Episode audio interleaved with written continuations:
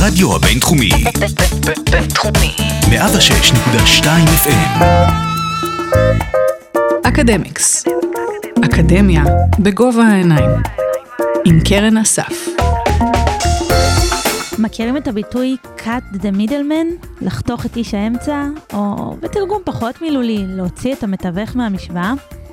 מדובר בשאיפה כלכלית שרלוונטית לתחומים מסוימים, אבל לפעמים יהיו אנשי וגורמי אמצע בין קובעי המדיניות לאזרחים.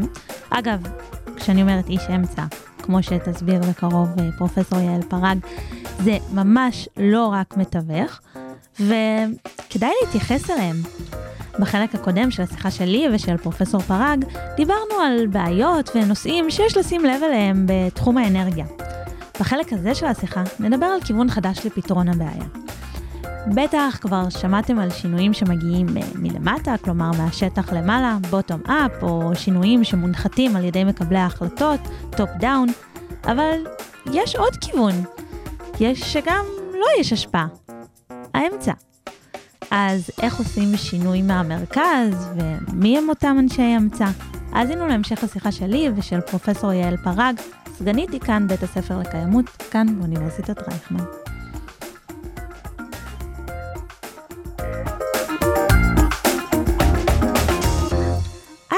ששוחחתי איתך, אני הכרתי ששינויים מגיעים או מלמעלה, ממקבלי ההחלטות, או מלמטה, מהשטח. מה, מה זה אומר שינוי מהמרכז? או מהאמצע? מהאמצע כלפי חוץ. אז באמת, אה, זה נקרא באנגלית middle out, אה, וזה מתכתב עם ה top down וה bottom up, שהן גישות אה, להסתכל על פתרונות ובכלל להבין את, ה, את האופציות שלנו, מה האסטרטגיות, מאיפה, מאיפה אנחנו יכולים לפעול.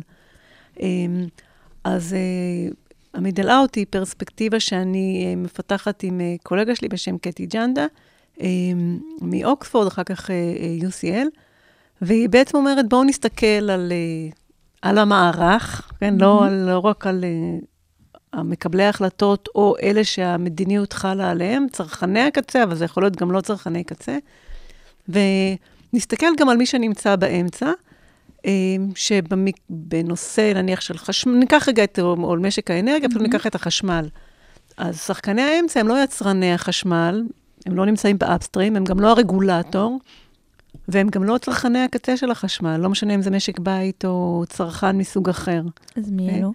זה כל אותם שחקנים שנמצאים באמצע, בשרשרת הערך או, או שלא, והם משפיעים על האופן שבו החשמל מיוצר, או נצרך, או לא יודעת, או מגיע ממקום למקום.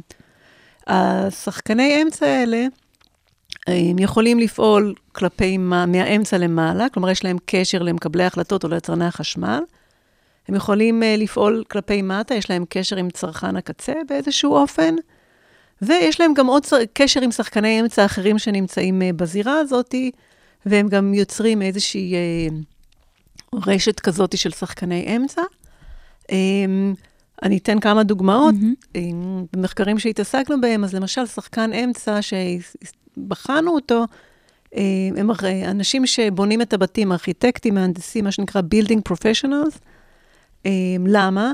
כי חלק ניכר מהאנרגיה שלנו נצרכת בבניינים, okay? אוקיי? לא משנה אם זה בתי מגורים או בבניין. Mm-hmm. עכשיו, איך שהבניין בנוי, יש לו השפעה מאוד מאוד גדולה על האופן שבו נצרוך את האנרגיה. Uh, למה? כי נניח בנינו את הבית uh, מחומרים uh, מאוד מבודדים, אז לא צריך לחמם, או לא צריך הרבה אנרגיה מבחוץ כדי לחמם או לקרר. הרבה חשמל, נניח. אם uh, בנינו אותו עם מפנה נכון, או עם חלונות מספיק גדולים, אז זה משפיע על כמות התאורה שנצטרך.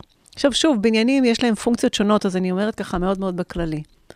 Um, ולכן מי שבונה את הבניינים ומי שמתכנן את הבניינים, אם הוא יודע את הדברים האלה, או אם הוא בונה את הבניינים נכון, תהיה לזה השפעה מדהימה, באמת, בסדרי גודל, על כמות אה, תשומות האנרגיה שנצטרך לבניין הזה, בין עם חשמל, בין עם תשומות אחרות. אז למה הם שחקני אמצע? קודם כל כי הם, הם בונים את הבתים, אז הם מעצבים את האופן שבו צרכני הקצה ישתמשו באנרגיה. כשאנחנו מדברים על uh, קבוצה כמו נניח, uh, קבלנים, נניח ארכיטקטים, בדרך כלל זו קבוצה שיש לה איזשהו מכנה משותף, יש לה איגוד וארגון.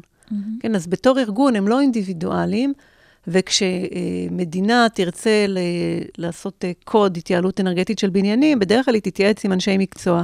בדרך כלל אנשי המקצוע, בין השאר, יהיו ארכיטקטים.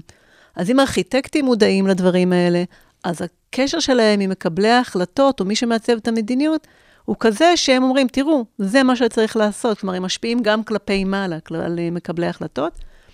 וכאשר אה, אה, יבנו בניין ופתאום תיווצר דרישה לחומרי בידוד או לחומרים מסוימים או למומחיות מסוימות, אז גם לצדדים תהיה השפעה על אה, יצירת שרשרת ערך ירוקה יותר, כדאיות כלכלית טובה יותר של אה, מוצרים אה, שהם ידידותיים לסביבה. אז בעצם פועלים בכל הכיוונים, גם כלפי מעלה, גם כלפי מטה, גם לצדדים, ולכן כשאנחנו מדברים על שינוי, זה לא השחקן היחיד. אבל כרגע ההנחה היא שזה יקרה או מלמעלה או מלמטה, ואם זה לא קורה מלמעלה או אם זה לא קורה מלמטה, זה לא יקרה. עכשיו, לפעמים יש הרבה דברים, למה, איזה עוד דברים אנחנו מסתכלים עליהם? מה הפונקציות שהם ממלאים? אז למשל, אנחנו רואים שהם אגרגטורים. מה הכוונה? ארכיטקטים נפגשים עם המון המון המון לקוחות. עכשיו, כל לקוח הוא אינסיגניפיק, הוא, הוא קטן ולא חשוב ולא משמעותי. אבל כשאתה נפגש עם הרבה לקוחות, יש לך אגרגציה, יש לך פרספקטיבה טובה על מה השטח רוצה. ובגלל שהם מדברים עם מקבלי החלטות למעלה, הם יכולים לעשות אגרגציה של הקולות האלה, לשקף אותם כלפי מעלה, כי אחרת הם נעלמים. הם גם יודעים לתרגם את השפה, את השפה התכנונית, למה שקורה למטה אצל הצרכנים. מצד שני, הם גם יכולים לתרגם את הדרישות של הצרכנים לשפה שמתורגמת לקבלת החלטות. כלומר, הם גם מתרגמים והם גם אגרגטורים, והם גם הרבה פעמים אה, מסירי חסמים. אם החסם הוא היעדר uh, כדאיות כלכלית לחומרים uh, שהם ידידותיים לסביבה, אז הדרישה הגוברת, כאילו ליצור איזשהו ביקוש יותר גדול לחומרים האלה, זה יכול להפחית לפחות את החסם של, של כדאיות כלכלית. Uh, אז הם, הם עושים כל מיני תפקידים ששחקנים אחרים לא מסוגלים לעשות, כי הם לא נמצאים שם, כי הם לא מבינים מה קורה בשטח, כי הם לא מבינים את ה... לא יודעים את השפה. ולכן אנחנו חושבים שהם חלק, הם חוליה מאוד מאוד חשובה בכל מדיניות שהיא באה לעשות שינוי שיש לו רכיבים, אה, מה שנקרא, סוציו-טכניים, גם חברתיים וגם uh, טכנולוגיים. דיברתי רק על, על סוג אחד, אני רוצה רק לתת דוגמה ממקום אחר לגמרי של שחקני אמצע, זה קהילות דתיות למשל. הסתכלנו על uh, כנסיות, לא סוג מסוים של כנסייה, אבל uh, אנחנו ראינו, שוב, זה מחקר מלפני בערך 11-12 שנה, אה, בכל מיני כנסיות שלקחו את הנושא של אקלים על, על, כחלק מהאג'נדה שלהם. אנחנו צריכים לשנות את ההתנהגות שלנו, או להיות יותר אה, climate aware. ואז אתה רואה איך הם עושים את זה. קודם כל, אין ממש לא חלק ממערכת האנרגיה. Mm-hmm. כלומר, כשאתה תחשוב על אנרגיה, לא תחשוב mm-hmm. על ללכת uh, לכנסייה. Mm-hmm. אבל אנחנו רואים יותר ויותר שמכניסים שחקנים שהם כאילו לא קשורים לשנות התנהגות, אנחנו רואים את זה גם בקורונה אה, וגם במקומות אחרים. אבל ראינו שהכנסיות האלה, קודם כל, הם, הרבה מהם שמו פאנלים סולאריים על הגג שלהם, ויש מקומות שהכנסיות הן תמיד פונות לכיוון מסוים, ויש להם גג במפנה טוב, אה, מפנה אה, למזרח. אז, ובגלל שזה בדרך כלל לא כנסייה בודדת, אלא אתה כנסייה חבר באיזשהו ארגון, שיש עוד כנסיות כאלה, אז אתה רואה שיש לך פעילות הצדדים, אתה יוצר איזושהי רשת כזאת, איזשהו מערך של שחקנים. עכשיו, מי שבא לכנסייה, מראש מקבל את הלגיטימיות הנורמטיבית והאתית שלה. אני לא יכולה לדבר, אה, כאילו, אני כמדינה לא יכולה ללכת לאזרח הפשוט ולהגיד לו, זאת האתיקה שאתה צריך uh, לאמץ, כאילו, זה המוסר הסביבתי. אבל אם הבן אדם הזה אומר, מראש הוא, הכנסייה מי שנותנת לו את ההיבט המוסרי הזה, אז הוא יקשיב למה שנאמר במוסר, ואז זו דרך מאוד טובה להביא מסרים כאלה בצורה שמדברת בשפה הנכונה לאנשים אה, מסוימים. אז ראינו שזה עלה בדרשות, וזה עלה בעשייה, והיו כל מיני פעילויות בנושא של אקלים, התייעלות אנרגטית, חלחל כלפי מטה. ראינו שהן גם, אה, כנסיות מתאגדות, והן, אה, וגם עוזרות, לה, כאילו מעודדות את הלקוחות שלהם, את המאמינים שלהם, לחתום על עצומות, אה, אומרות, אקלים, אנחנו צריכים לפעול, זה, זה החובה המוסרית והאתית שלנו, והן פונות כלפי מעלה, כלומר, כלפי מקבלי ההחלטות, היו uh, תהלוכות או הפגנות, או גם האפיפיור באיזשהו שלב קרה, זה מכנסייה אחרת, לא משנה. אבל אתה רואה שהן נכנסות לפעולה בזירה שהיא לא זירת הפעולה הטבעית שלהן, והן כן עושות שינוי מהאמצע כלפי חוץ, למקבלי החלטות, לצרכני הקצה ועל אה, כנסיות אחרות אה, שהן אה, פעילות בתחום. ומה מניע את אותם שחקני אמצע? כנסיות זה דוגמה מאוד מפתיעה. אה, לא, לא חשבתי על זה, אבל כשקראתי, שדיברנו על שינויים מידל אאוט, אז, אז נגיד קבלנים. אה, צרכן מעניין אותו דיברנו על זה קודם, אולי כן, אולי לא, אבל התקציב, המדינה יש לה איזה שהם אה, ערכים אה, אחרים. מה, אם הצרכן לא מבקש את זה, מה, מה יניע את הקבלן לעשות יותר אור, יותר מבודד? אה? אז הרבה פעמים מה שמניע אותם זה, טוב, לא, לא יכולה להגיד מה מניע אותם, כי לא עשיתי מחקר על קבלנים לא, בארץ, לא, אבל אני, מה מניע שחקני אמצע? כן. אז בדרך כלל מה שמניע שחקן אמצע, אולי אני אעשה עוד הבחנה בין שחקן. אוקיי. אמצע לשחקנים אחרים. אה, בספרות קוראים הרבה על אה, intermediaries, שהם מתווכים כאלה, ואז עולה השאלה האם שחקן אמצע הוא מתווך.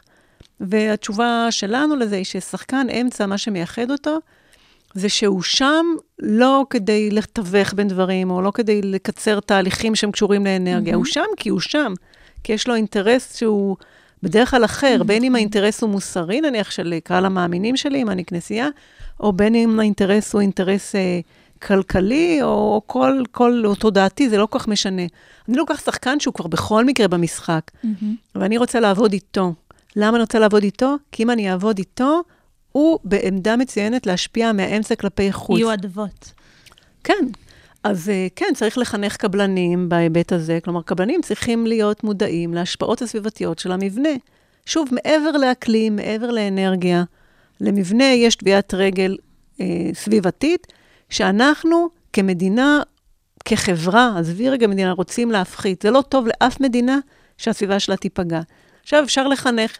היופי של עבודה עם ארכיטקטים, זה שארכיטקטים עוברים אה, הכשרה.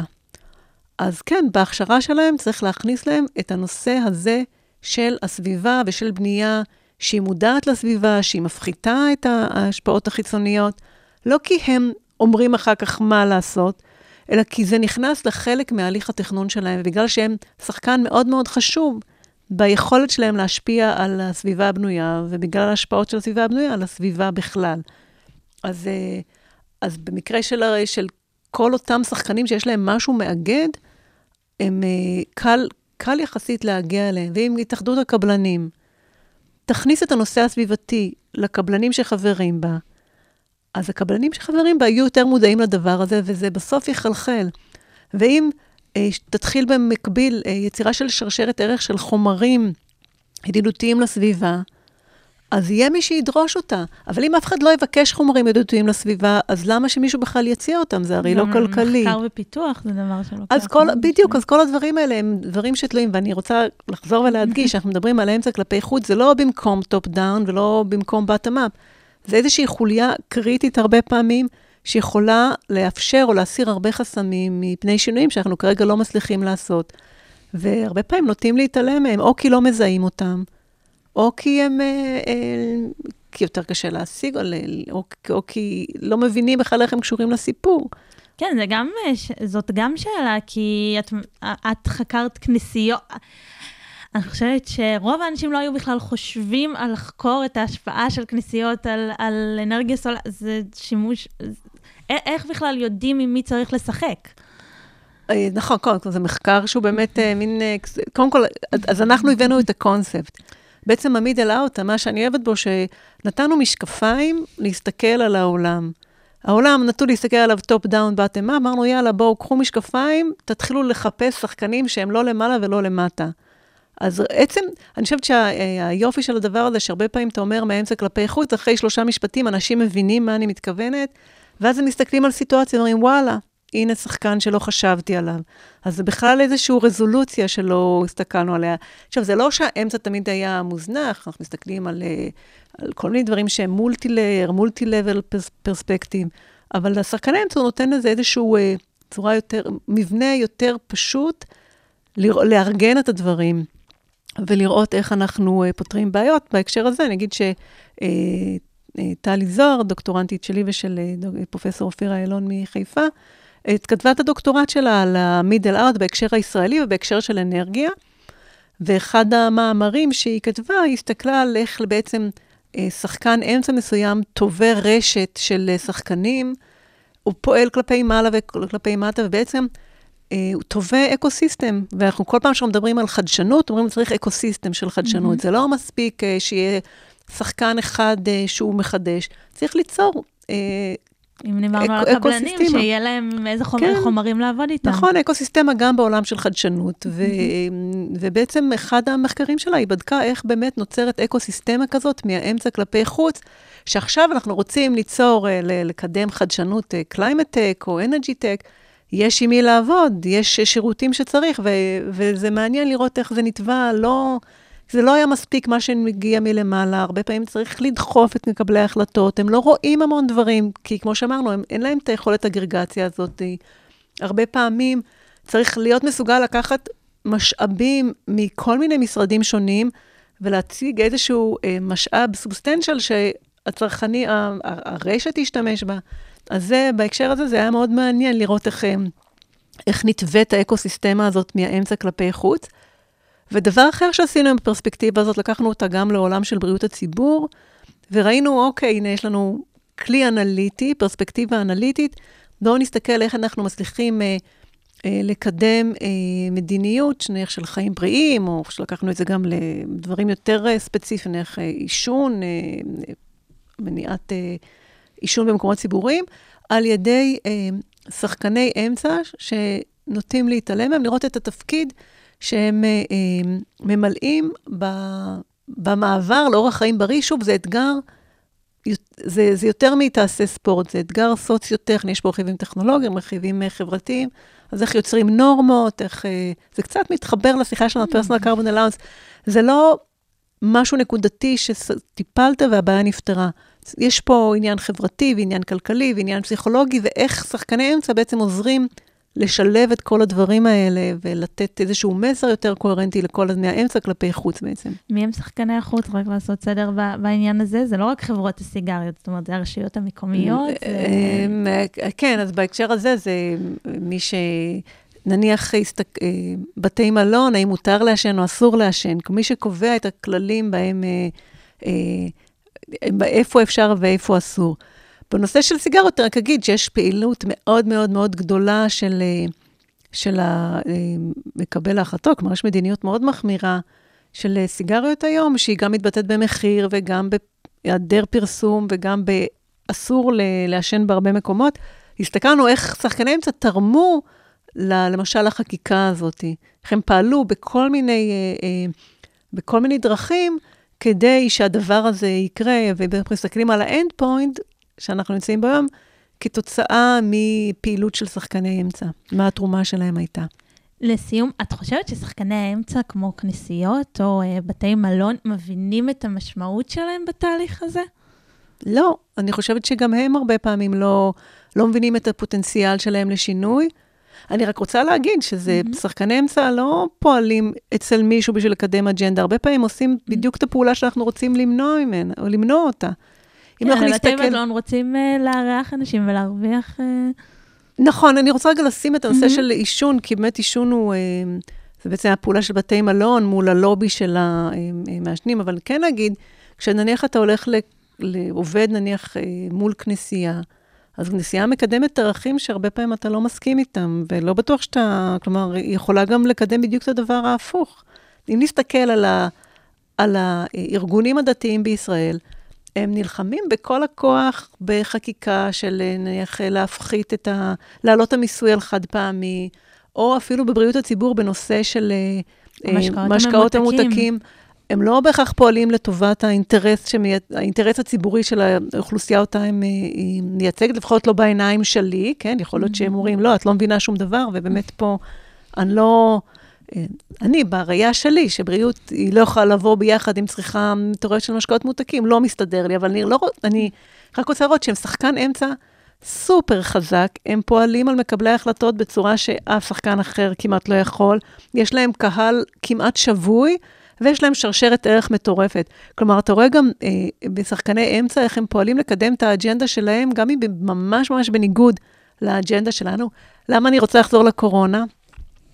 כי בקורונה הבינו את זה, עבדו, הבינו שזה חסים. זאת זוכרת, בהתחלה, בהתחלה, הלכו לרב קניינסקי כדי שהוא ישכנע את, ה, את האנשים שלו להתחסן או לא להתחסן, כי הבינו שבלי השחקן אמצע הזה, שהוא באמת, הוא בכלל לא קשור לבריאות הציבור, הוא לא מקבל החיסון והוא לא נותן החיסון, אבל בלי לדבר איתו, או בלי, דברים לא יקרו.